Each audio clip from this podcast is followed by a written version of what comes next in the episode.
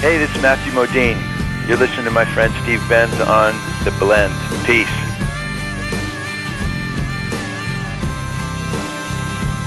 Welcome back to the latest episode of The Blend. I'm your host, Steve Benz, broadcasting live from what we call the Loving Basement Studios in downtown Chicago. Now, we do have a guest today, got a brand new CD out. Great music, one of the great voices, and it's a duo, great voices of the 90s. Let's welcome back Matthew Nelson. Matthew, how the hell are you? It's good to be back in the basement. How are you doing?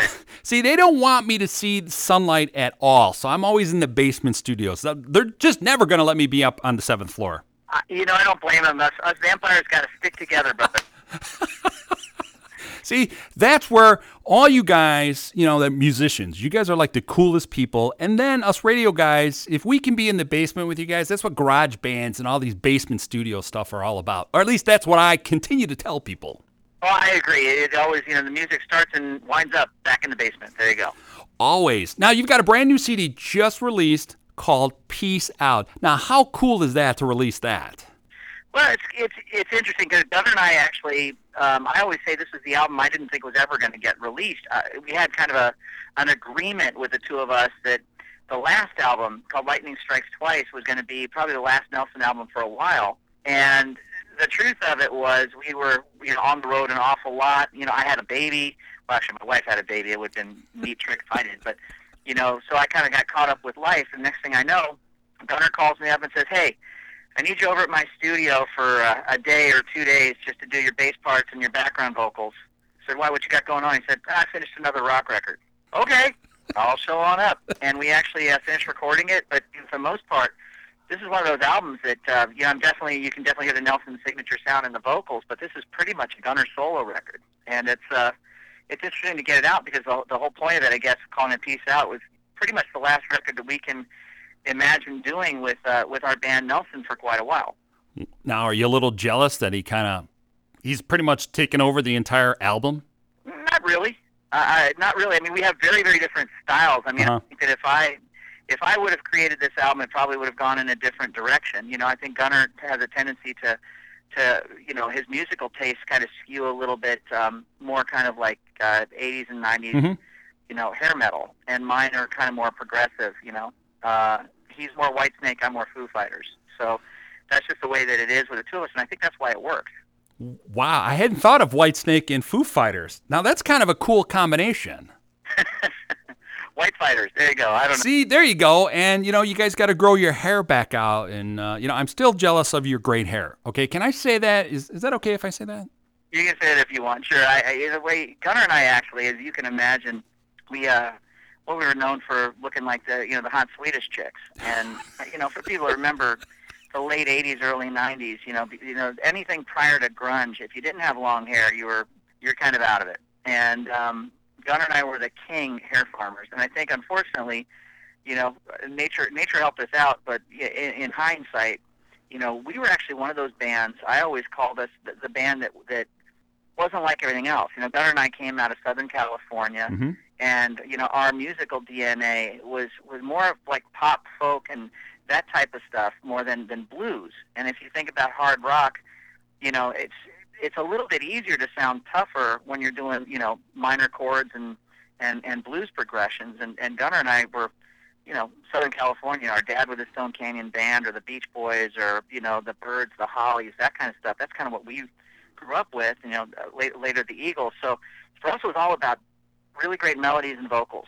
And um, this album, you know, was interesting to me as as uh, you know part of this duo in, in the fact that Gunnar you know, I mean, I co-wrote a couple of the songs on it, but literally I hadn't worked on them in years. And you know, he worked on it. He really, he really wanted it to be a guitar album, and um, that's what he did. Is he pretty much locked himself in the studio and made a record for people that liked, you know, rock and roll guitar, and uh, that's what you have with Peace Out. You know, listening to your music now and even back then, now, I am bold enough to say the music that you came out with in the early 90s actually influenced the other California sound like Smash Mouth and Sugar Ray that came out later in the 90s.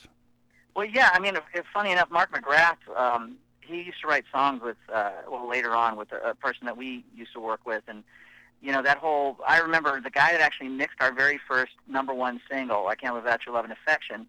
His name was David Holman, and uh, I remember working on that song with him. He his prior hits had been uh, mixing songs for Olivia Newton-John of all people, and uh, he was, we had a little studio. He had a little studio in the Hollywood Hills, and he was mixing our our first single. You know, it was the last song to be mixed. Actually, Love and Affection almost wound up on the cutting room floor before we redid it with him, and I remember seeing this piece of gear in the corner, and and uh, it was a keyboard called a PPG Wave, just a Mhm. weird funky duck. It made one sound.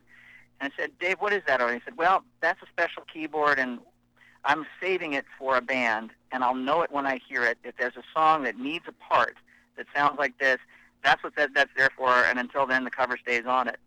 And um, a couple of years later, he said that he got a call to mix a band from Southern California, from Orange County, that had uh, basically broken up, and it was their last gasp, and he was going to mix a single and see what happened when they threw it at radio. It was a, a band called No Doubt, and uh, the song was just a girl and that bump bump bump bump bump Right. keyboard that he had been saving. So, you know, we're all kind of interconnected in certain ways. And there really is a unique sound to Southern California and even Orange County. Where which side of the line were you for Southern California? You know how you remember those days in the nights? I'm sure you did. But there was an Orange County sound versus some of the other sound coming out of California.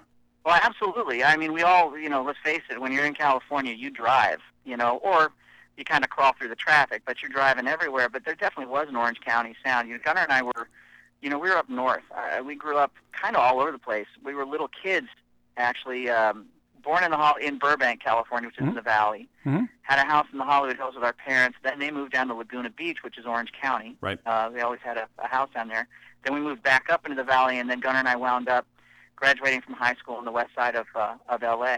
And um, so we kind of made the rounds a lot, and we always used to play nightclubs, and there were clubs all over the place that uh, you know mostly it was on the west side of LA, but we made the rounds down into into Orange County, and you could definitely tell that it was. Um, I think it was a, a friendly music war Mhm. that was going on, Mhm. and uh, we're old enough to remember that the first wave of punk rock that came through Los Angeles, and then new wave, which we were a part of, and then the hard rock stuff that hit the Sunset Strip, and frankly, Gunnar and I were really more of the guys that realized that it was all about hit songs, and either you have good songs or you need them. And we spent more of our time, even after years of playing in clubs, we went back and started writing and, and really recording. And that's really what broke our band. Really was uh, we wanted to have a sound that you could identify listening to three or four seconds on the radio, and I think we still have that for the most part.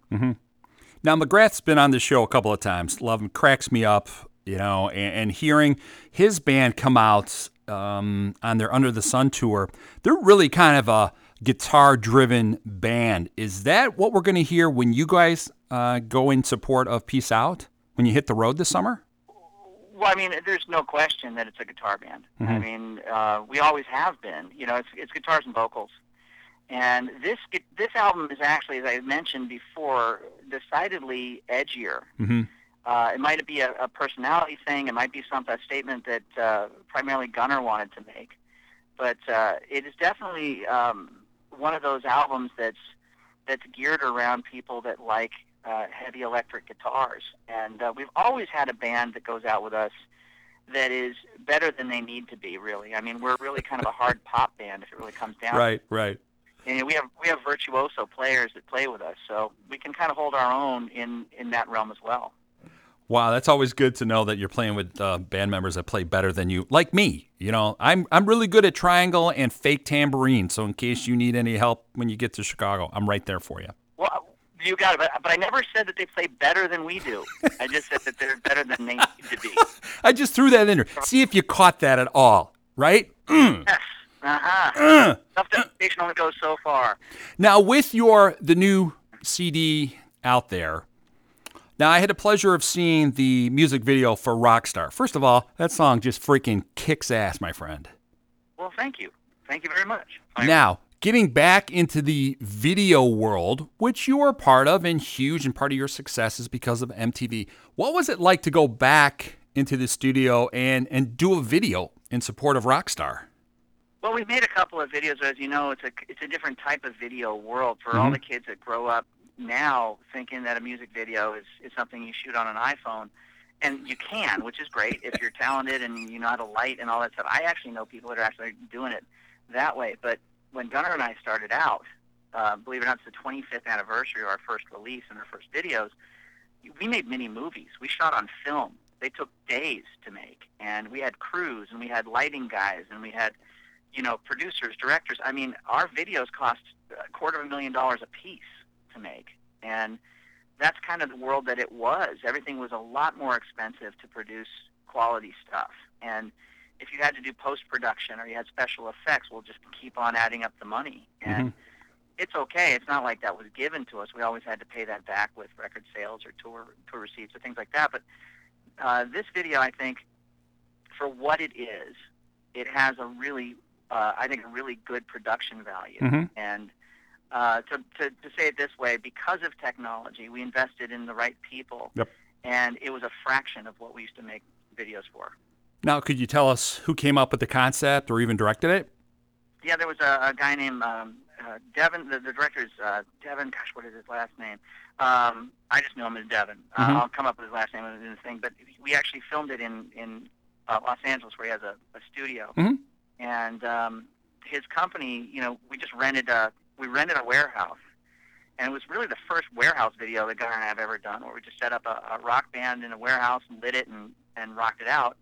And we finished that video, we wrapped it, and then we went next door to where they had a green screen studio and shot a second video. We actually did two videos and two photo shoots in the same day. What? And um, that's how Gunnar and I work. You know, we work we work hard, we work fast, and you get it done.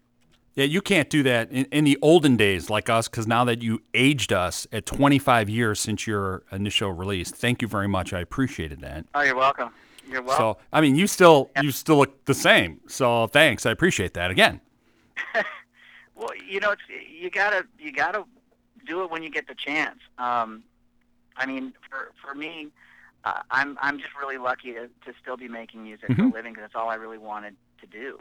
You know, the the fame and the success. I mean, the the initial explosion that happened with our band Nelson was.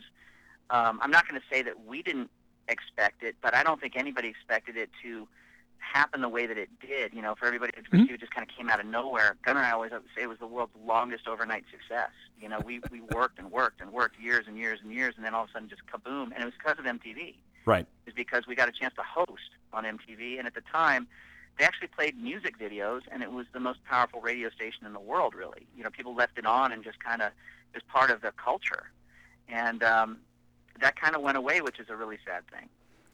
Yeah, MTV kind of killed my uh, my film career. So, thank you very much again. So, Hell, I had nothing to do with MTV itself. I wish I would have come up with that concept, but uh, you know, I, I, I just um, I, I think that it's really neat that people are still making videos and all Mhm. that. It's um, it's just the distribution has changed. You know, you got you got all kinds of stuff like you know, satellite and uh, YouTube and things like that. I, it's everything's instant, and uh, I kind of wish that it. I miss a little bit of that having to actually get in a car and drive to a record store when there are record stores and and wait, you know, like put in an order for that band that was coming out with a new CD and you know, pretty much everything is so instant right now. I, I feel bad for a lot of the kids that are growing up. They'll never really know what it's like to be into a band for years and and wait for that next release, you know. right, because they just they download the one single and that's it. That's all that they know. So that's why, like my kids have no concept of sitting through an entire CD, like none whatsoever. They'll just skip, skip, skip, skip, skip, and it's over. Yeah, my uh, my wife's girlfriend has some kids that are I think uh, 13 and 14, and and I asked these these guys. I said, so what kind of what kind of stuff do you listen to? What bands are you into? And they're like, uh, I'm like, well, what do you mean? Uh, what, what, who's your favorite band? I'm like, I don't have one. Well, what what's what's your favorite song right now? I don't know. Whatever's playing. And it's kind of like music to, to a lot of the kids now. Uh, it, it's like background noise, and um, you know, for me, it never was. It's it's it's a telltale thing. When I went to the Rock and Roll Hall of Fame last month, Gunnar and I played uh, actually in Cleveland, and you know our dad's an inductee, 2nd Mhm. year, and um, I'm in, I'm in charge of that company, so I kind of work with them on on his image, and and their biggest concern is is kids coming into the Rock and Roll Hall of Fame because they don't seem to care anymore, Yeah. just about the whole thing, and I think we're kind of seeing things swing back into real music and organic music and rock and roll. Um, because everything is so pre-processed and so fabricated that you know the people that can actually that actually took the time to learn how to play instruments and put in the, the, the sweat equity and and you know it, that stuff still rises to the top. So right, and, and certainly all the auto tuning that continues to go on just kind of kills anyone's ability to make music or even sing. Yeah, I mean Gunnar and I we live in Nashville, uh, mm-hmm. Tennessee now. We moved from California a while ago, and this is still a place that um, that hails live music mm-hmm. and people that actually show up and play an instrument and sing and, and all that. And there's not, you know, I'm not going to say that, that the auto tuning and computer stuff is not going to become a part of, of everybody's uh, technique and studio palette, really, that they go to. But uh, I think here, and I've seen it because I still work in Los Angeles in sessions and, and you know, all over the place, that um, the tuning thing, it's a little less here. You know, people really kind of want you to do it for real. But I have absolutely, I've actually produced sessions where people could not sing on key, yep. and the computer made them sound like they could. And you know, I felt like a fraud when I was doing it, but you know, it was a production gig, and I had a job to do, and and um, I think what you do see though is a lot of artists are relying on this technology to uh, to avoid having to put in the energy to you know, I mean. Disney's been doing it for years, and Nickelodeon. You know, find these kids that are big TV stars, and they'll throw them in the studio, and a guy will tune their voice and move it and shift it and cut it up and loop something and put out a single. And you know, to me, songwriting and, and music means a little bit more than that. I kind of want to put a little more into it. I'm not saying that sing, that simple songs don't have their place. You know, I still wish that I was Paul McCartney. You know, but the fact is, it's uh, you know, as long as you feel it, I'm in. As long as it's real to you, I'm in. Right. And then the one knock on our generation, the music of the 80s and 90s, was music video. You didn't have to have any talent, you just had to look good on it. So I'm glad that era is over. And certainly, I would ask did Nashville influence your brother's writing for Peace Out? Well, I think the only thing that influenced his writing for Peace Out was his old record collection, um, to be honest with yeah. you. I mean, you know, the record company that that put this album out, it's called Frontiers, and they actually specialize in in bands that are um, that still have you know a, a large fan base that, that had a lot of success in the past primarily, but that um, you know for the most part are going to ha- you know they're not going to be the hot new thing mm-hmm. out on the market, mm-hmm. and it's going to be to go after those those older fans. So I don't think that Nashville really you know affected you know, Gunnar jumping in the studio and kind of locking himself in there.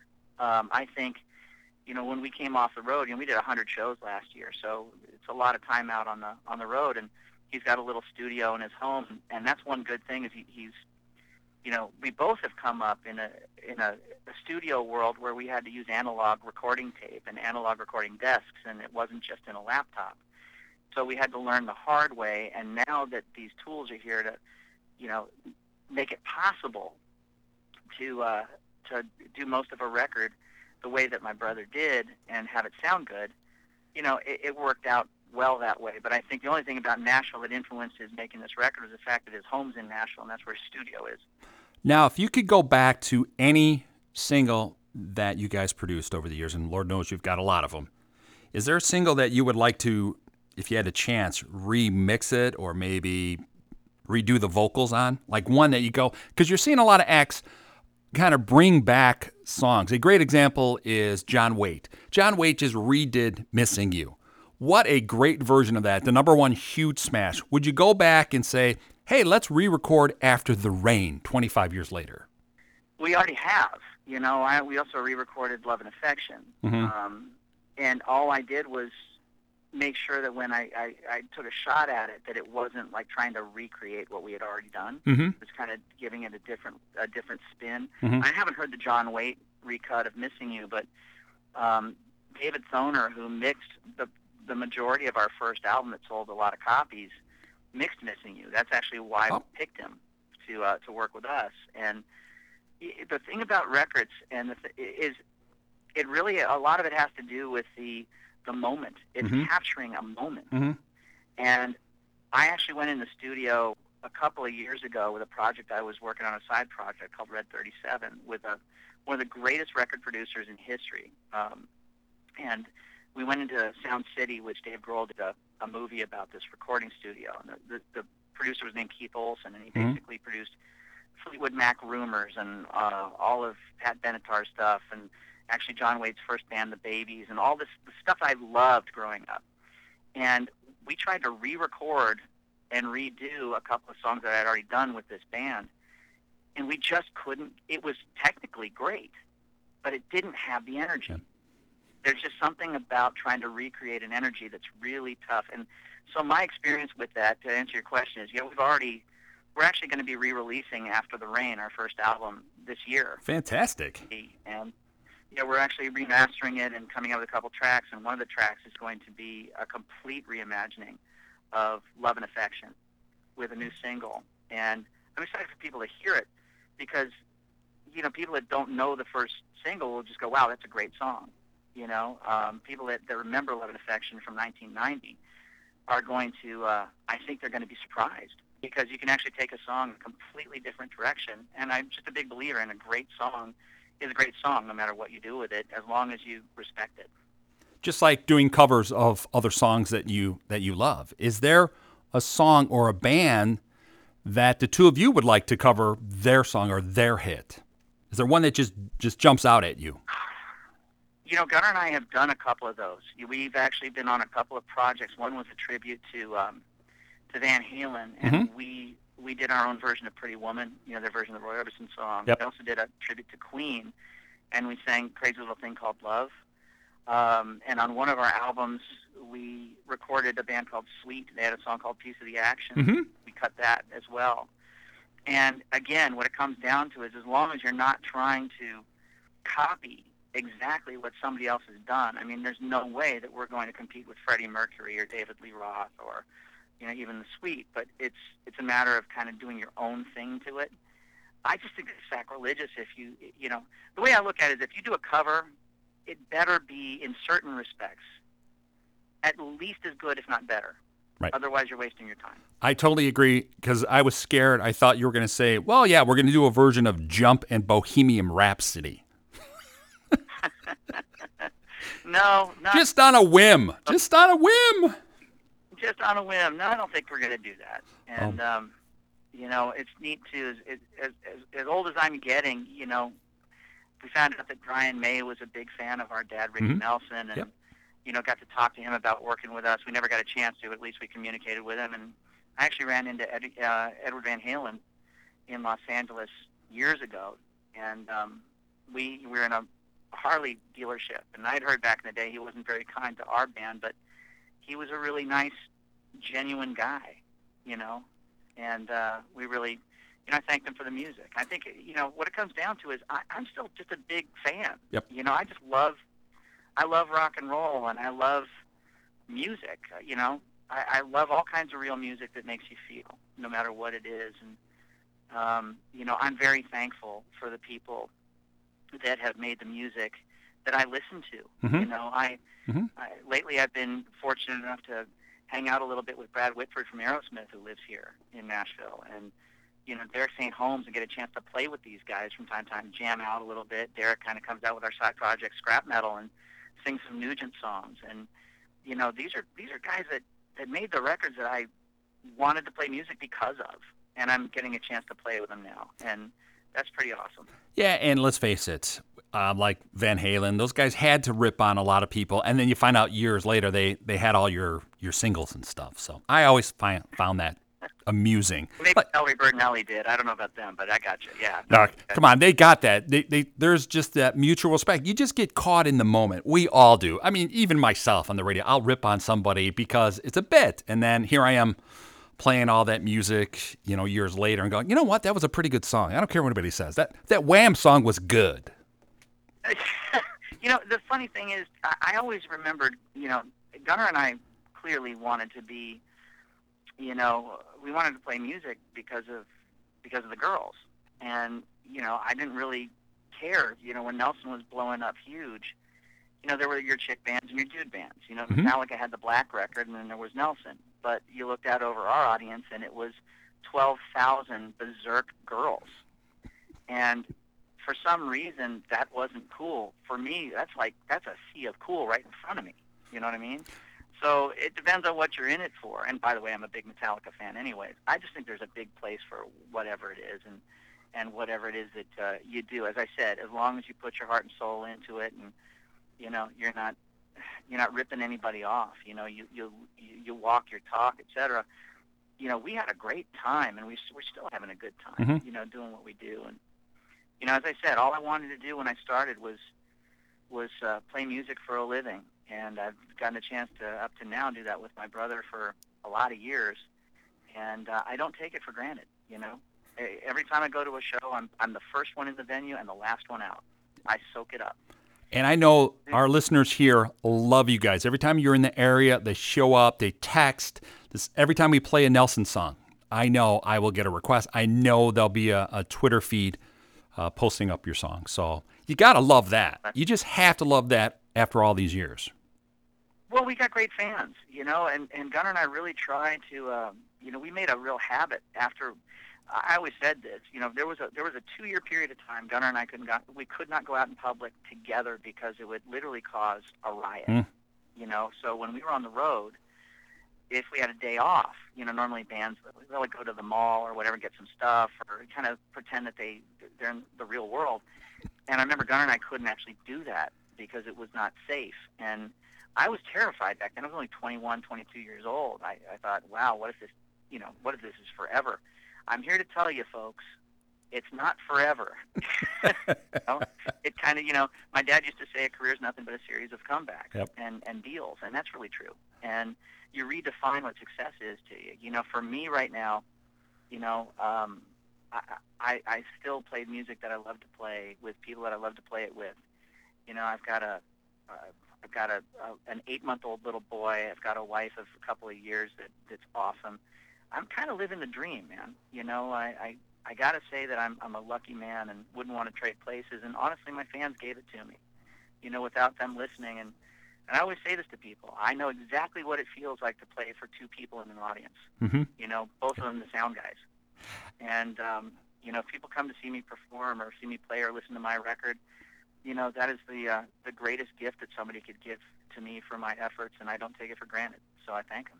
I totally agree with you, even with what it is that I do. If I'm talking to one person, if only one person is listening or 100,000, it doesn't matter. Got to give the best performance that I can because I'm never leaving. That's what radio was to me. I mean, I got into the biz and I'm never going to leave the biz the way things are. So, although I'm not a rock star like you, but you know, we still kind of come from the same cloth. And that's why I love talking to people like you. You've got the love and the passion is still there. And that makes this show so much worth it to me.